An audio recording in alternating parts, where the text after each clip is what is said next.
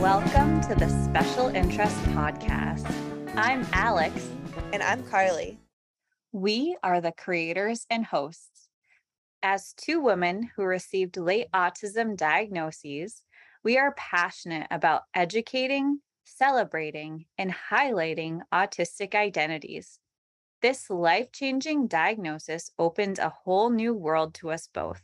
Our special interests have been so important in our journey of self discovery through our autism diagnosis. Special interests provide autistics with an element of regulation, comfort, and support.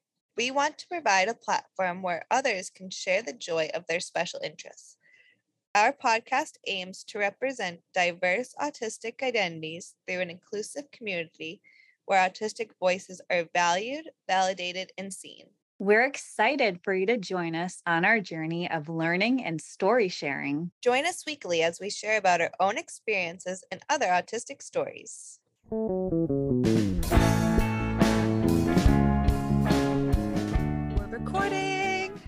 Boom, recording. Go.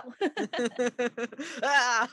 well, welcome back to the podcast, everybody. It is episode five. Episode five. Feeling Wow. alive. How's it going, everybody? How are you doing, Alex? Doing great. Like I said, feeling alive, especially after having COVID last week. I'm back at it again. She's back. Back, back, back in the New York groove.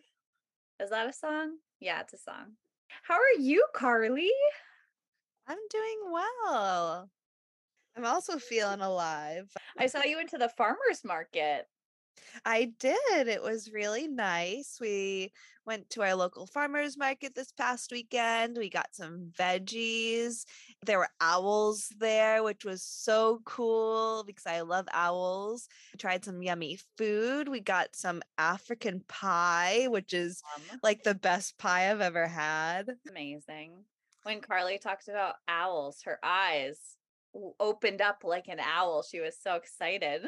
That's funny. Actually, I think back in high school, I used to wear this owl necklace every day. Oh, I love it. How was your weekend and your week? I know you said that you were sick last week, so you're feeling better now. Yeah, tell me about it. Yeah, my weekend was nice. I got to celebrate one of my best friend's birthdays, and we had a really nice day, and it was great. You know, I got back into the habit of being a social creature. so it was nice to have friends who helped me to do that and are just really nice and supportive. So that was great. And I taught yoga this weekend. It was so nice to be back teaching yoga after taking a week off. I missed it so much. So that was awesome. And I just, yeah, stayed at home and, you know, socialized a little bit and then recuperated and just listening to myself, taking my time. So it was a nice, relaxing weekend. That sounds nice. And I'm glad that you were able to ease back into your routine and socializing and yoga.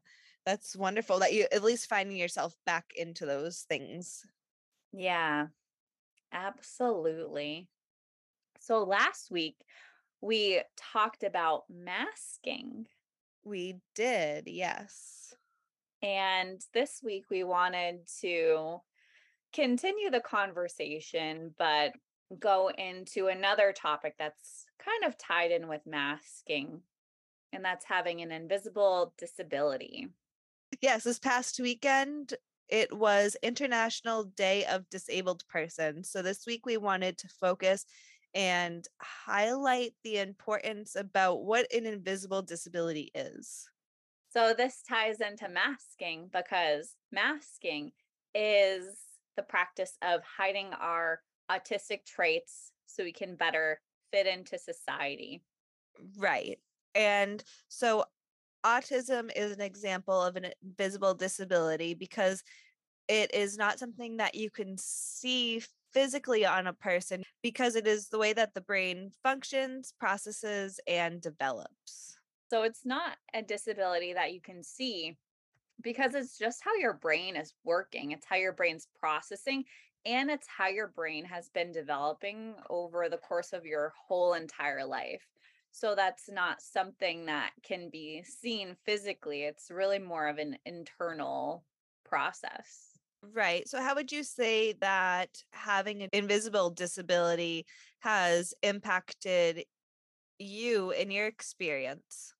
Yeah. I mean, I think the fact that we were both undiagnosed until we were in our mid to late 20s really says something about this like how invisible this disability is we didn't even know that we were autistic i didn't know for the first 28 years of my life that i'm autistic and i think that really ties into the fact that because it's such an internal disability you know it's the way our brain is working we're able to mask and hide that from the outside.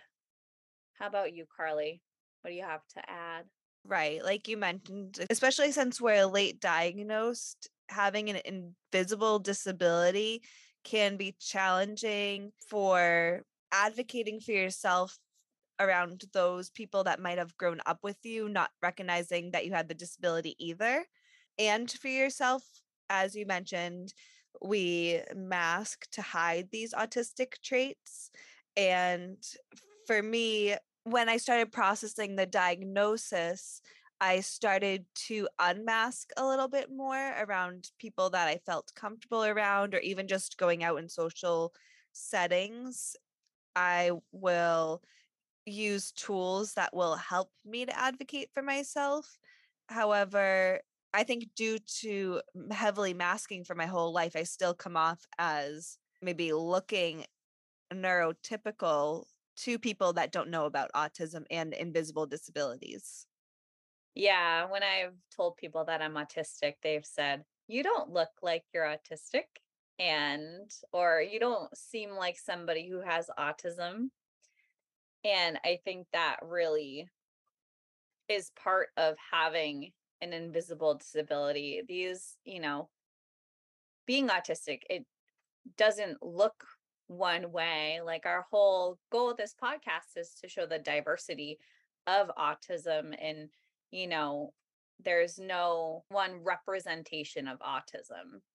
Right as we've said before and will continue to say autism is a spectrum so it looks different for everybody. Everybody has different needs. Everyone has different accommodations that they might need or tools that they use or even feel comfortable using and some of us might still be masking some of us might be in the process of unmasking eh, so there's so many different stages no one can really just assume anything.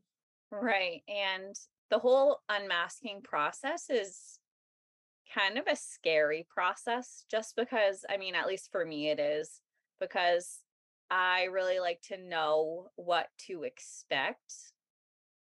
And so with the way that I've been presenting myself for so long, you know, I pretty much know how people are going to react to me. But it's scary when I start to unmask in situations that are new to me because the reactions that people are going to have might be really different and it's just really interesting to be able to control how you present yourself to the public and um i use the word control lightly because you know we don't always have control over that but masking you know is kind of the way of controlling how you appear to other people and that masking causes your needs to almost become invisible because you're showing people that you might not need accommodations, even if you do. Like, for example, if I'm around people I'm comfortable with, I might put headphones in or earplugs And if I'm in a situation where I feel like I need to mask, I don't feel comfortable being unmasked, I might not put the headphones in because I don't want people to judge me, basically. I don't want people to, I don't want to have to answer questions or whatever it might be. What do you think about that, Karly? Mm, it definitely resonates. I do want to highlight the difference between my life before my diagnosis and my life after my diagnosis because I find them to be completely different. And when we're talking about things like masking and invisible disability, I'm thinking about traits or habits or the way that I was before this disability. And to be honest, I'm really not the same that I was then. I am a lot more accommodating of my own needs and I don't really put myself into situations that I think are not going to be safe for me. And what that means is I'm not going to go into a situation, a social situation, or anything that I have to mask usually. Like I'm out as autistic because I want people to know that I have these needs and I don't want it to be not known anymore. I don't want it to be invisible. I want my needs to be met so I can live a happy and peaceful life. Sorry, I went on a rant, but that was like from my heart. That's great. Yeah, I agree with you. I don't want to say like, oh my gosh, you're so brave because like I feel like that can sound like come off as like patronizing, but like for me, like personally, like that's the goal and like getting there is so hard because I am afraid. Right. And I think that's very normal to be in that stage. And I think I I see a lot of people that are in that stage and are looking for help or community and understanding. And it is scary to put yourself out there and to have people judge you. But I'm not afraid of the judgment anymore. And I know, like you said, you don't want to like I'm I don't feel like I'm brave for doing that. And this is just my own perspective because this is where I'm at in life. I can't speak for anyone else, but this is just my side of it. I don't want to have to struggle for someone else anymore. If the person yeah. isn't going to accommodate me or advocate for my needs, then uh, do they really care about me? And it really just comes down to that for me, you know yeah, absolutely. I think mostly what I'm thinking about is like not my personal relationships, but when it comes to like the workplace, like because I am looking for a job, that's something that really scares me because I don't want to have to mask. But, you know, the jobs that I'm looking at, like, I don't know how I would do them without masking somewhat. And it's just stinks. Like, I don't want to have to take a job where I feel like I need to do that, but you know, got to make money somehow. right. And I do relate to that aspect because that is something that I'm trying to learn how to navigate as well. And I think I generally, like, if I were to go to a job interview, I will have a different voice that's more high pitch like it's almost just like my customer service voice i can't even yeah. do it without being in those settings but that's something that i definitely want to work on when i'm starting a new job as well but i don't know what that looks like either so i can't say you know that i'm going to be unmasked mm, but i will say that it will be a process and maybe a process of speaking up more about it with other people that I'm working with, which I yeah. didn't do in the past. Yeah, absolutely. I think like I like looking at it through the lens of like my personal relationships, like I'm very much in agreement with you that, you know, like accept accept me for the way I am or if you don't accept me for the way I am, then this relationship I'm not going to prioritize our relationship like, absolutely. Yeah, I agree with you. I think I'm more so like thinking of situations where people aren't as knowledgeable about autism and they carry the stereotype of autism and because it's an invisible disability they have that lens of how to look at it and so masking in those situations is something that I don't want to do and I'm learning like you said how to fully be myself Mm, and I do see where you're coming from when you mention having to mask in front of strangers who aren't going to understand maybe what your needs are or who you are because they don't know anything about you and so you're not necessarily going to bring up autism to them right away if somebody were to you know speak down to you or you know many times people will gaslight us and it's just from the lens of their perspective and it is scary because i recognize that i'm privileged to be able to mask and that's not always the case and that can lead to a lot of harm and that is i think why i use my privilege and my voice where i can to create this understanding and rewrite the story of the spectrum even if it's just my lens it will open up maybe to whoever is listening and maybe it will trickle down and teach somebody something new to open that spectrum to have a better understanding of that person that might be unmasked in in the middle of the mall having a meltdown. I do it for them. Yeah, that's really beautiful. And I love that. And I appreciate you so much.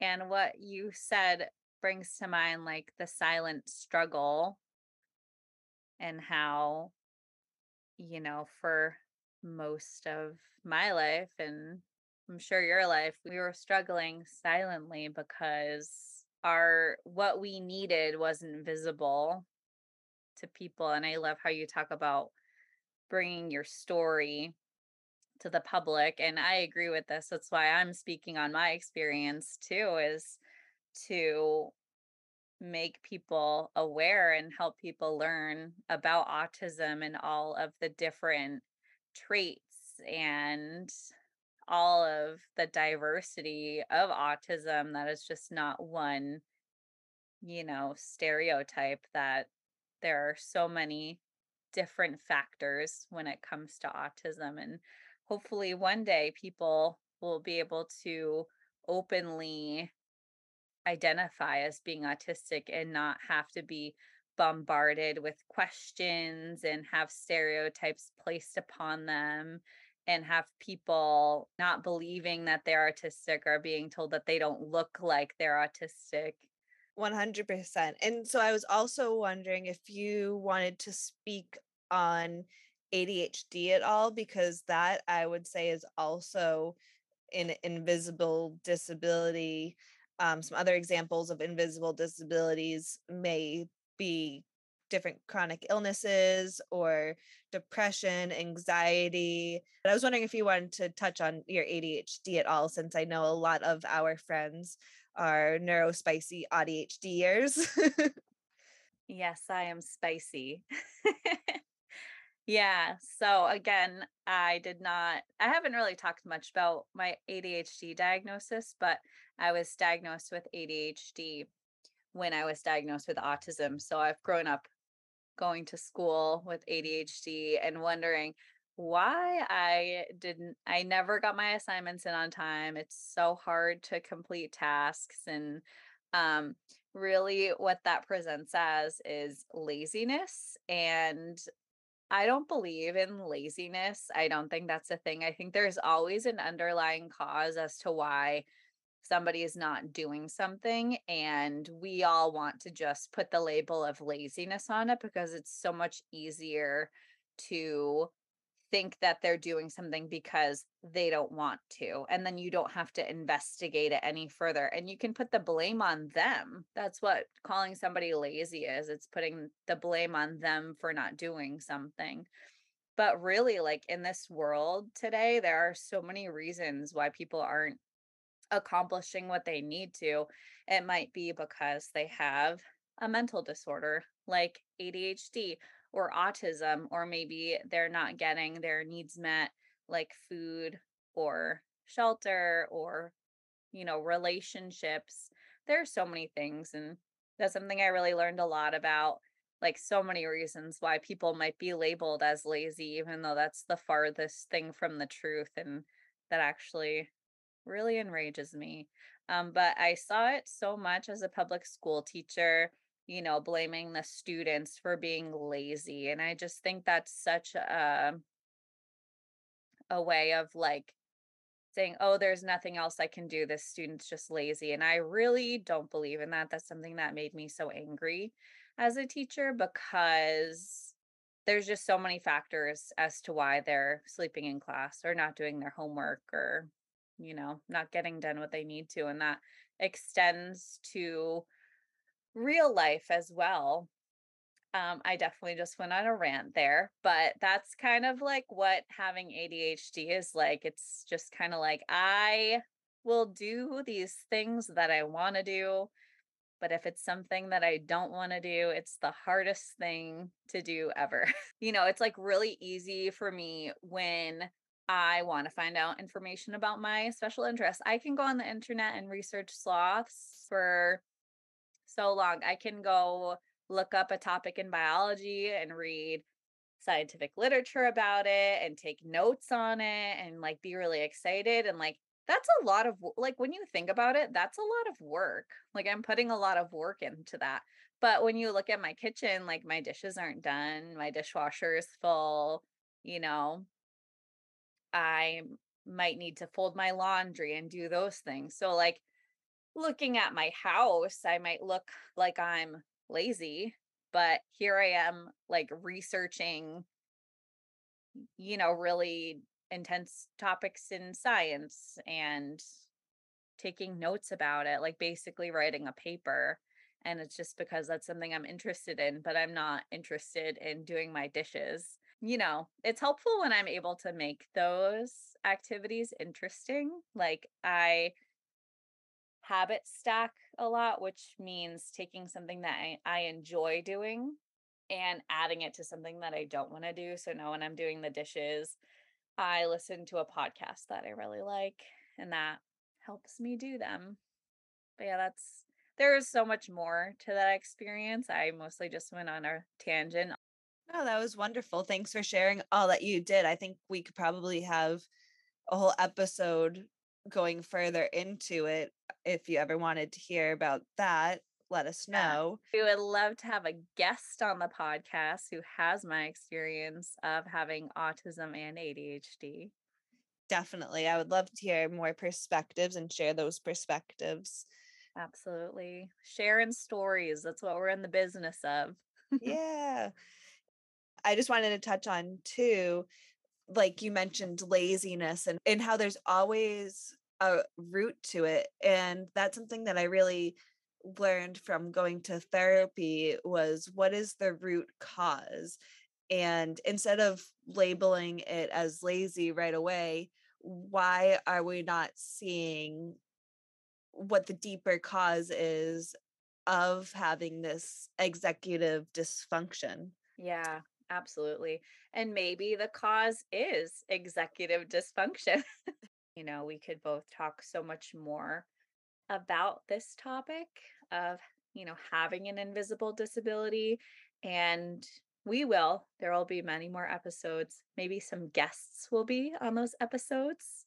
If you would like to be a guest on our podcast, you can send us an email and we'll give you more information. Our email is pod.thespecialinterest at gmail.com.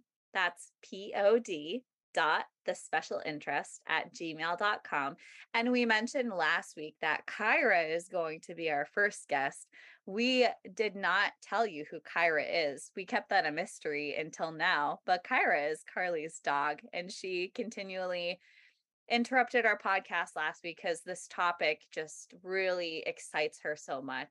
So she's not actually going to be on the podcast, but we made a, a joke last week also, we would love to hear some questions so we can feature them on our future episodes. So if you have any questions regarding invisible disabilities, we would love to answer them the best that we can. You can send those to our email, or you can also message us on Instagram or Facebook. Those are pretty much where we're located right now. Okay, yeah. So thanks for listening. Don't forget to share this with your friends and your family and your neighborhood dogs and follow us on Instagram. Join our Facebook group, the Special Interest Podcast, or join the Facebook group, the Special Interest Podcast fans. And we are the Special Interest Pod on Instagram. And I'm Alex. and I'm Karly. and I'm Karly. there, there's my high pitched sermon voice. There it is. and we appreciate you listening to our podcast. And tune in next week for another one. We love you. Love ya. Bye.